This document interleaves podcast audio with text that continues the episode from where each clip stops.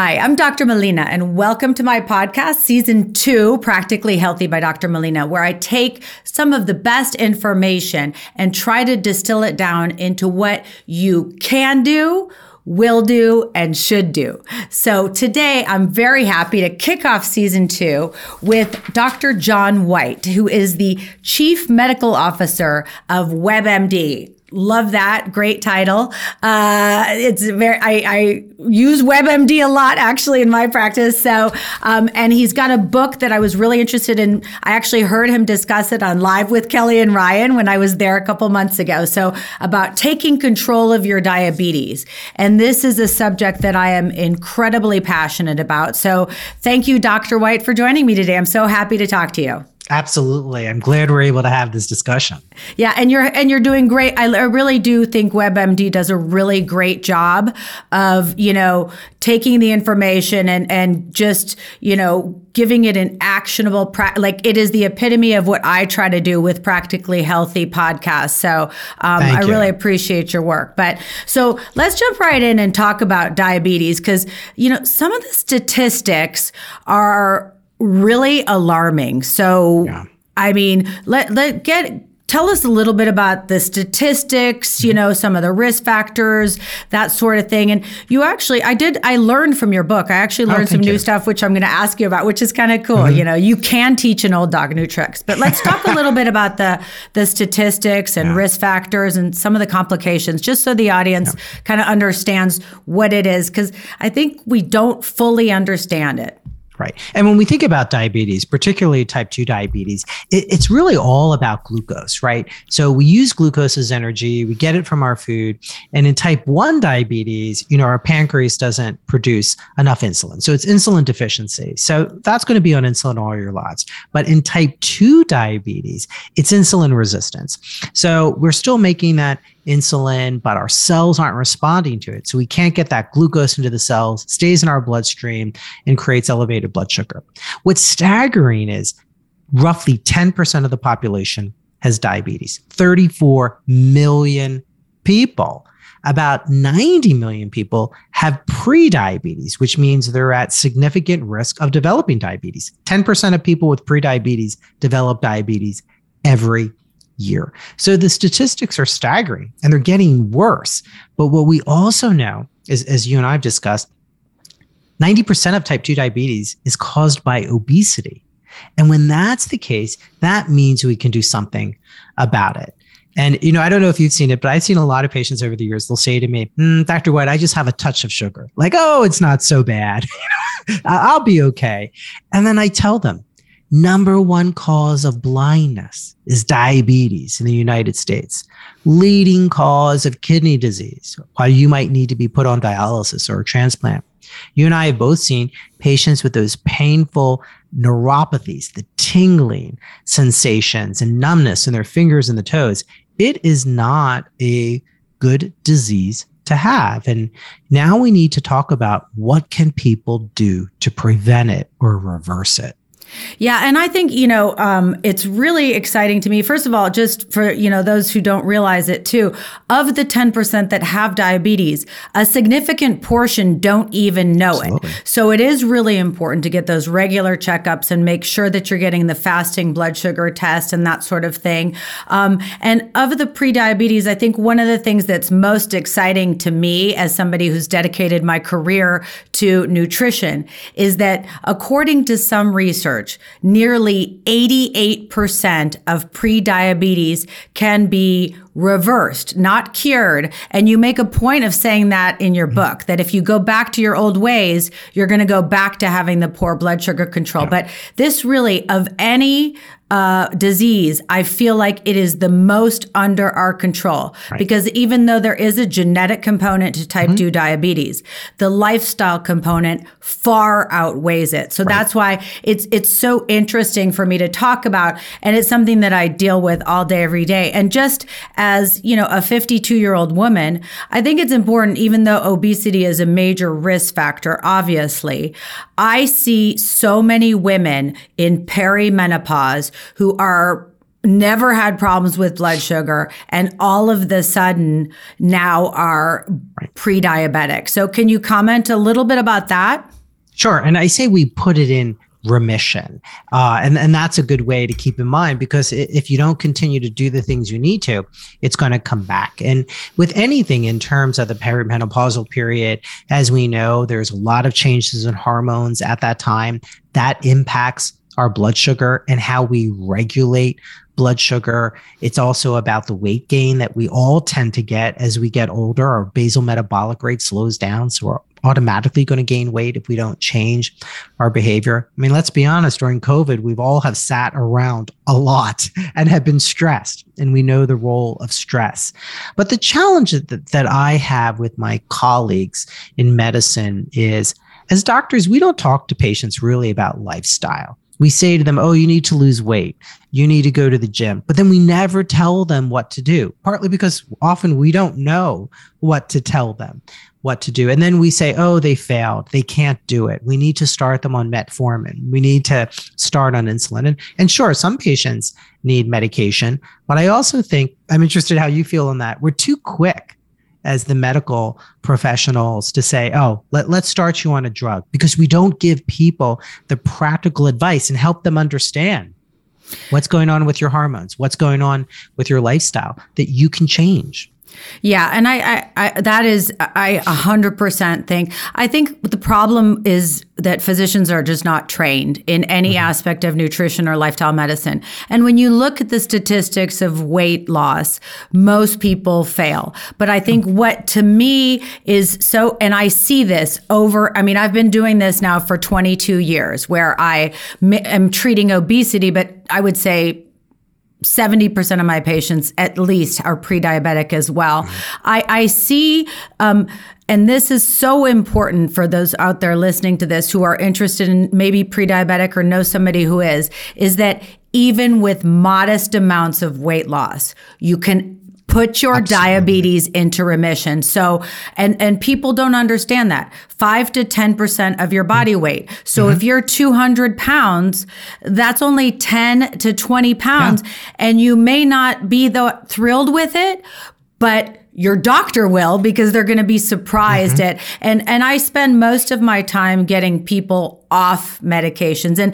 just a few more things too I think people need to understand especially for women is that having prediabetes exponentially increases your risk for heart disease, which is the leading killer of women, not breast right. cancer. We're all terrified of breast cancer, but most of us are going to die from heart disease. So I think that's a really important um, component. And the other thing, just as far as other things, is I see it a lot with fatty liver disease. I, I you know, and and that is something that is actually very quickly right. put into remission and actually reversed. I see, mm. you the know, non-alcoholic fatty liver non-alcoholic fatty liver disease. Mm-hmm. So um, I think it's really great, and and I do think, um, but I think doctors are just they and and even and what I love, there's so much in your book. Um, Take control of your diabetes risk for those of you who mm-hmm. are interested in purchasing it online um, or in the bookstore. Um, you know, with exercise, even with building lean body mass, even if you don't lose an ounce, if you start doing cardio, eat better, eat more of the things that we'll talk about shortly right. and build muscle mm-hmm. and and you I love it because you described muscle as a sponge yeah. and I have been right. doing that for uh, 20 years because yeah. it it's so up. Yeah. exactly it soaks mm-hmm. up the and I, I like point to my bicep I mean my biceps aren't as good as our mutual friend Jessie Pavelka uh-huh. but mm-hmm. I'm like the muscle soaks up the blood sugar and so no matter yeah. even if you don't lose weight and I think that's an even more more powerful message because weight loss is hard. We live in an obesogenic environment. Mm-hmm. We're constantly surrounded by reasons to eat and reasons to move less. You know, I have um, a chapter in my first book called My Grandmother Didn't Have to Go to the Gym. Why do I have to? it's because we have dishwashers, garage yeah. door openers, remote controls. We have mechanized everything. And there was mm-hmm. a really cool paper, the impact of mechanization on our total that. caloric expenditure. And it's way less just mm-hmm. because of, you know, moving escalators. We don't walk upstairs anymore. No. You know, we go up the moving escalator. So let's, I, but well, let's, let's start with the fitness because you, you yeah. really, you have some really good statistics for that. So tell us a little bit about some of the benefits and what you sure. prescribe to patients because you and do say, prescribe, which is I do, cool. I do. And I say exercise is as close to a magic pill as we'll get because that sponge, what it's doing is I mentioned insulin uh, type 2 diabetes is insulin resistance. Well exercise makes our bodies more sensitive to insulin. So we can then continue to bring that glucose into our cells for energy. And I'll tell you, I was using a continuous glucose monitor. I, I don't have prediabetes, but I wanted to see how my body responded. And I saw on days that I exercise, my blood sugar stays pretty normal throughout the day. And I don't have these big spikes or what we call excursions. And that's ideally what you want. So that's why exercise is so important. And I always say to patients, I have to say to myself sometimes, how do you feel? No one ever comes to me and says, I wish I didn't go to the gym. I wish I didn't go on a run. We have a lot of excuses to get there, right? But once we go, we never say, oh, wow, I wish I didn't go because we have that release of endorphins, right? Those feel good hormones that make us feel like we're, you know, king of the, the world. And, and, and the exercise is going to help us metabolize glucose better, build that muscle that's going to be that armor for us. So there's so many benefits. And I don't want people to think that they have to go to the gym. There's lots of things that we can do at home. And now there's virtual trainers, there's, you know, VR, there's apps and tools. And I talk about exercise shouldn't be thought of as like, mm, it's nice to have. like, right, I wish I had an exercise program. It's really a must have. Yeah. And you got to choose those activities that you enjoy. And I've seen patients over the years that'll say, "Oh, they're trying to go swimming." I say, "Well, why swimming?" And they'll be like, "Oh, I heard it, you know, it's better on your joints." But they don't like swimming. So I'm like, "Don't don't do that. If you don't like it, it can't be seen as a chore. Right. But you have to try to do something at least every other day. You don't want too many days to go by.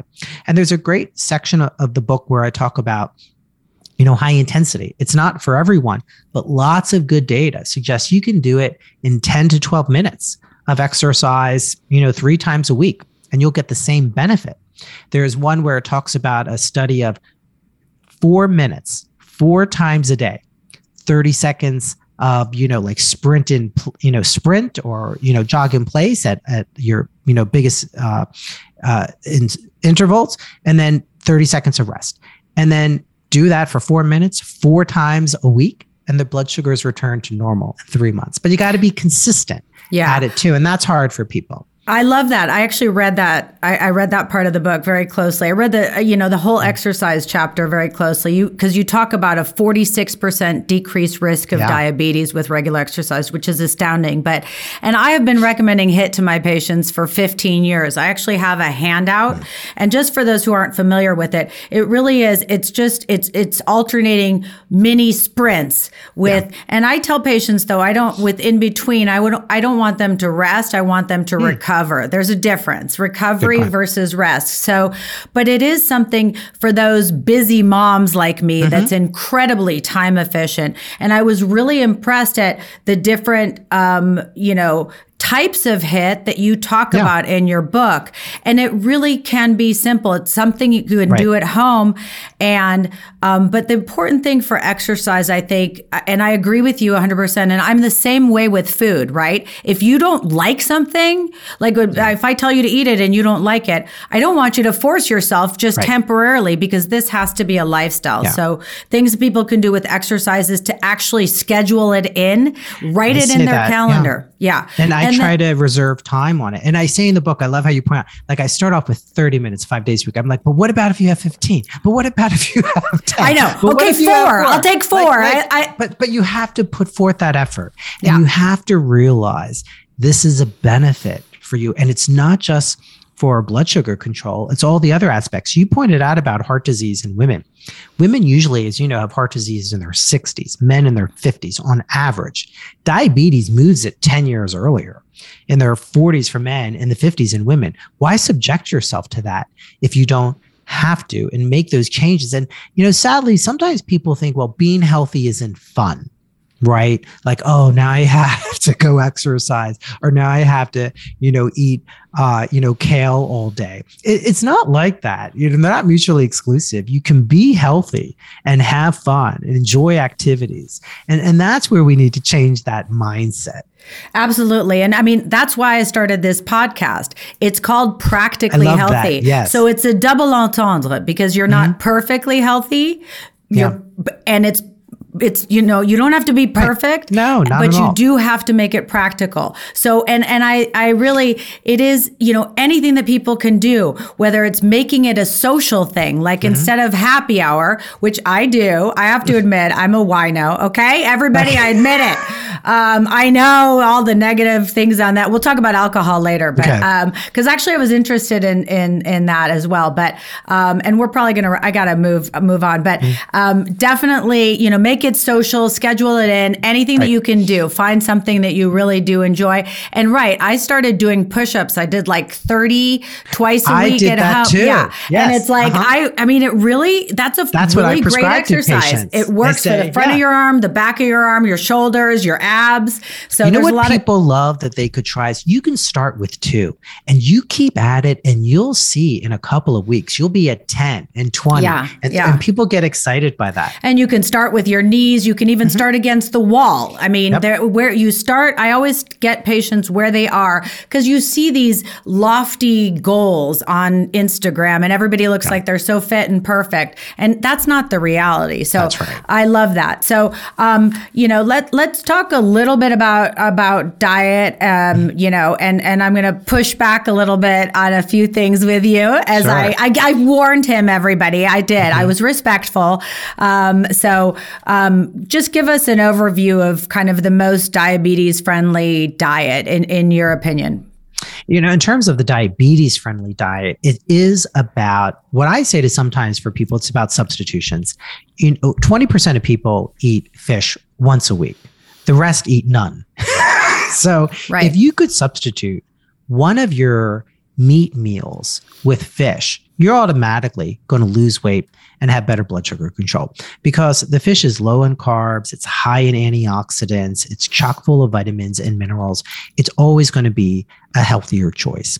It's about, you know, having more whole grains instead of all the refined grains, the white rice, the, the white bread there's lots of benefits for whole grains in making you feel full sooner so you don't overeat, as well as keeping blood sugar control better.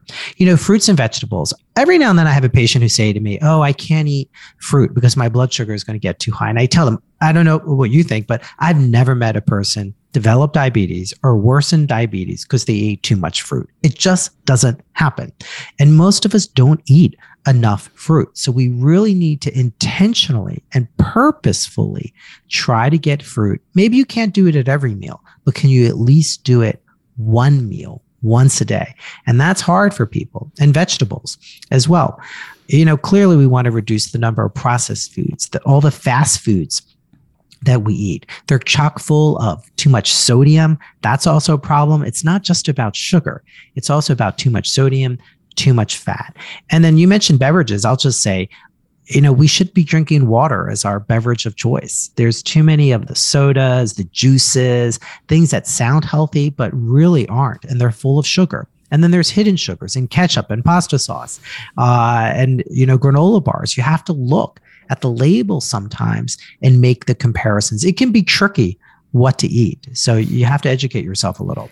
Yeah. And I, I, think just to add on to that, though, the protective effect of healthy fats, so nuts and seeds and olive Absolutely. oil, looking at big studies like the PreDiMed mm-hmm. study, definitely some good data on that. I would, I would say with fruit, and this is another thing I wanted to talk to you about because, um, I have seen women not lose weight because mm. they eat too much fruit. I don't monitor, I don't do continuous glucose monitors in patients, yeah. but I do think that, you know, if you have a banana with breakfast and the, I mean, it yeah. can add up calorically, even though it's a much healthier um, source. I personally push vegetables much more mm-hmm. with patients because I think people are even like get even fewer vegetables yeah. every day. I think um, ultra processed foods are really, you know, they're made with just it's nothing even real. Yeah. I mean, it's like derivatives of corn mm-hmm. plus artificial flavor, artificial sweeteners, salt, sugar, fat, whatever it is. So that's something. And with the whole grains, I mean, I think there's a variability of tolerance. And one of the things I think you did a great job in your book about talking about how to identify whole grains, yeah. you know, in terms of what looking for the word whole. But mm-hmm. one little trick is looking at the ingredient list. So if you yeah. just take some time, flip it over and make sure that the whole grain is at the beginning because some companies trick you. They're smart with the marketing and they say made with whole grains on yeah. the front of the package. And it's eight grams of whole grains and 37 grams of refined yeah. grains. So that's the crackers. You have to be a diet detective in a way. Right. But I tell patients it may take you a little time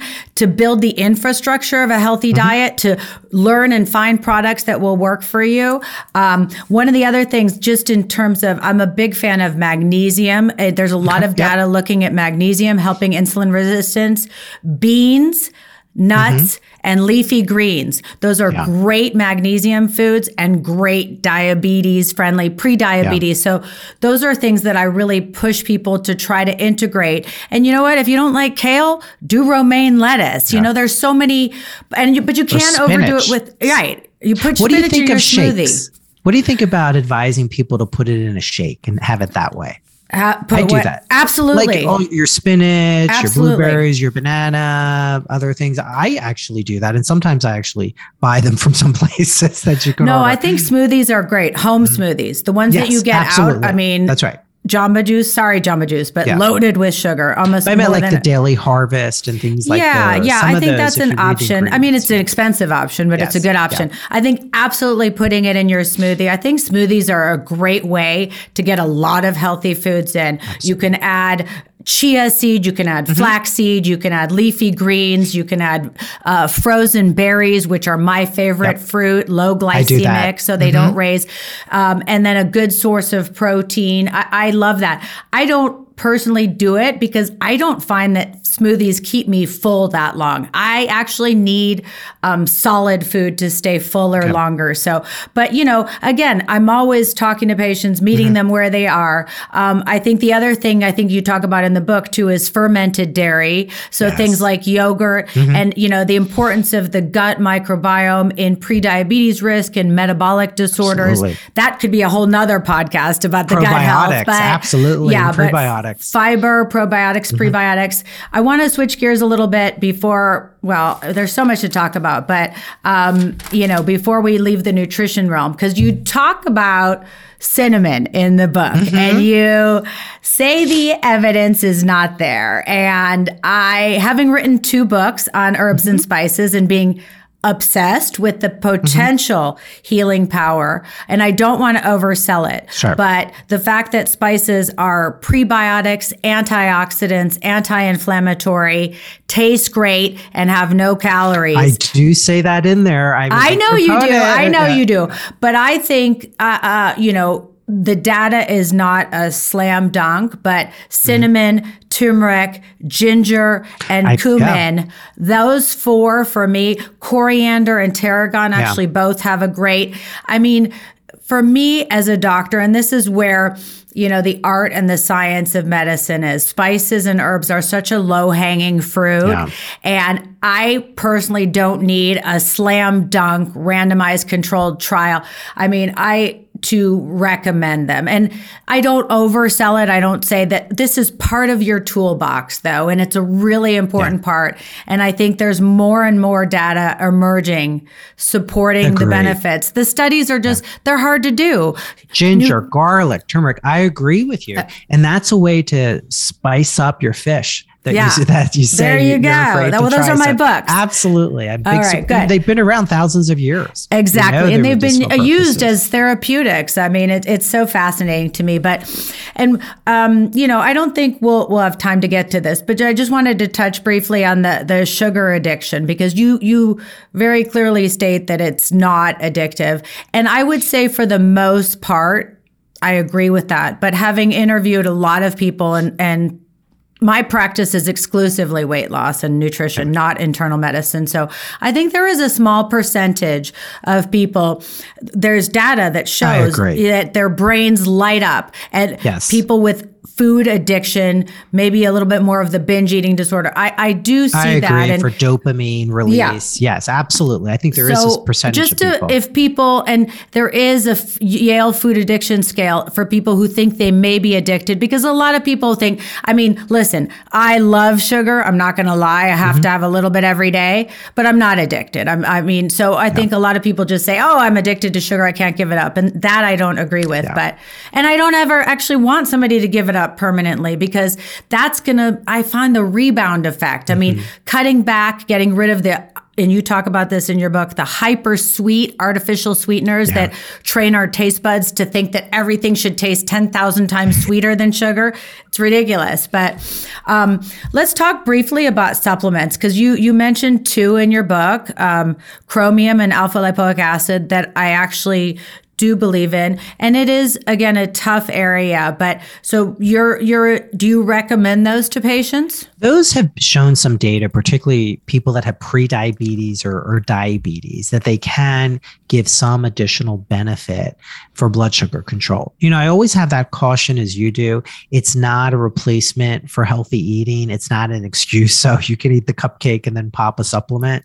right But it's about really trying to have an open mind, recognizing that it could help. You know, I'm a big supporter of vitamin D as well. I measure it in a lot of people. I think there's a role in immune function. I just don't, you know, start taking it. We always have to be concerned about mega doses. But I think some supplements, chromium, alpha lipoic acid, there are some emerging data that it might help. So why not try sometimes for those that we have some encouraging information on? I agree. And I think, you know, doctors are too quick to write off these Yeah. alternative medicines that approach the integrative approach. Um, but, and, and probably one part of that is because supplements are kind of like the Wild West in terms of FDA regulation. But I think if you go with a reputable company and do your homework and make sure, I also, as I was saying to you in the email before this, I've used berberine successfully with patients. There's emerging data on that. I actually like combination products if I'm doing it for prediabetes. And I really have put a lot of people into remission with this as an adjunct, but with um, chromium, alpha lipoic acid, vanadyl, cinnamon extract. There's there's good combinations, but Mm-hmm. Yeah. with that, I would recommend probably seeing a healthcare provider if you can, a nutrition person Sure. who's comfortable with supplements. But evidence based supplements and not trying to sell you a garbage bag full of 20 different things that may not be proven. Um, we only have a few minutes left, but I think it's really important to round out the discussion with sleep and stress. So most people really don't make that association with blood sugar and those two lifestyle factors. So tell us a little bit about those. it's really all about hormones. And when we're stressed, especially under chronic stress, we release cortisol. And we know that cortisol elevates our blood sugar. So if we're constantly have high cortisol levels, we're going to have high blood sugar. So that's definitely a contributor. And then the issue of sleep. Think how you feel after a poor day of sleep. You know, child's up or big exam. You feel lousy at work. You feel lousy during the day. Think what's happening to your cells. It's really an inflammatory process when we have insomnia. And inflammation isn't good. It damages our cells. It damages our cells from functioning properly. And that's why it's important getting good quality sleep, getting, you know, a, a state of mind where you're not constantly stressed. These take work, absolutely.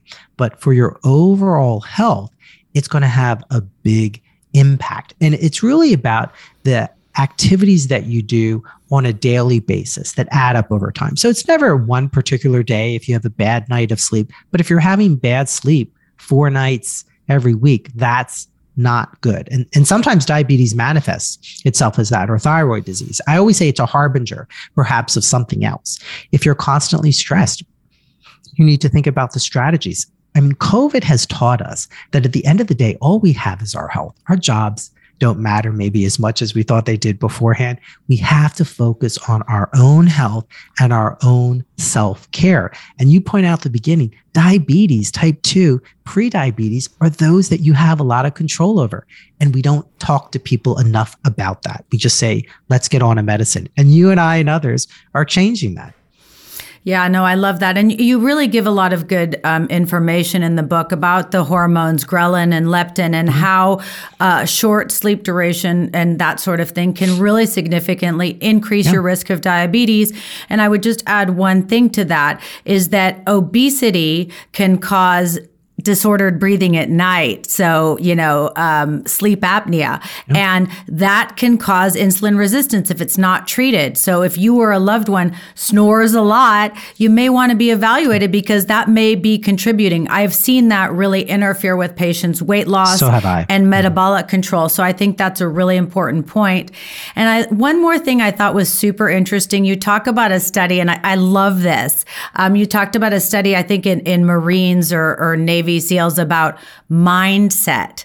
And, uh, you know, it's, I, again, I like to be practical, but I don't like to be Pollyanna, like, oh, just yes. think happy thoughts and you'll be happy, because mm-hmm. that's not how life is. Um, but uh, you, there's data on this. Tell us about that study. That's a, exactly right. It, you know, part of it, it involves how people think they will perform, how they rate their own performance. And as you point out, this is a study in Navy SEALs, and it's really just fascinating. I talk the specifics in the book, really about mindset, right? And what you think you'll be able to do. And, and that's what this is all about in terms of if you think you're going to fail in terms of your weight loss journey, you're going to fail. If you think you're going to be able to make progress and do well, and you rate yourself as doing well, you're going to succeed in it. So we do have to think about mindset, giving people the tools, though, to actually bring it about.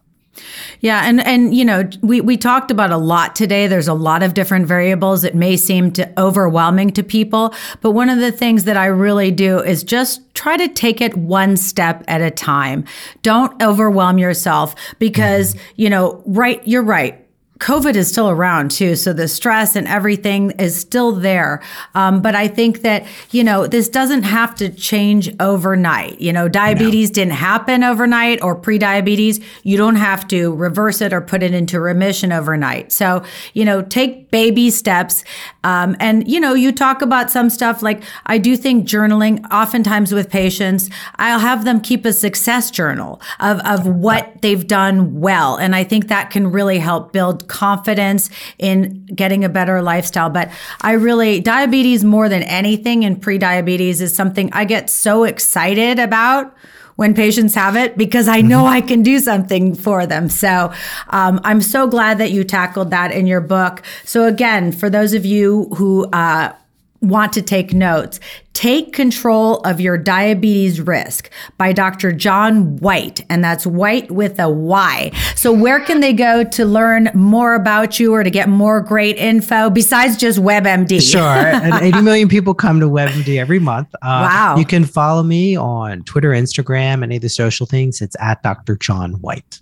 All right. And white with a Y, people. So make sure that, yeah, because that's kind of tricky. It is um, tricky. So, anyways, well, I appreciate so much your time and great information. And I really, I love that we are, um, you know, I feel like we're kindred spirits we in are. this battle. And I hope we can, I hope with this podcast that we can make a difference. And um, I really appreciate you joining me today. And I hope we can have more conversations in the future. Absolutely. All right. You've been listening to Practically Healthy by Dr. Melina. I hope you enjoyed today's podcast. Like it, share it with your friends, comment on it, send me ideas. I want to do this for you. I want to give you practical tips, practical information, and practical tools to live a better life. So have a healthy day, and I'll see you soon.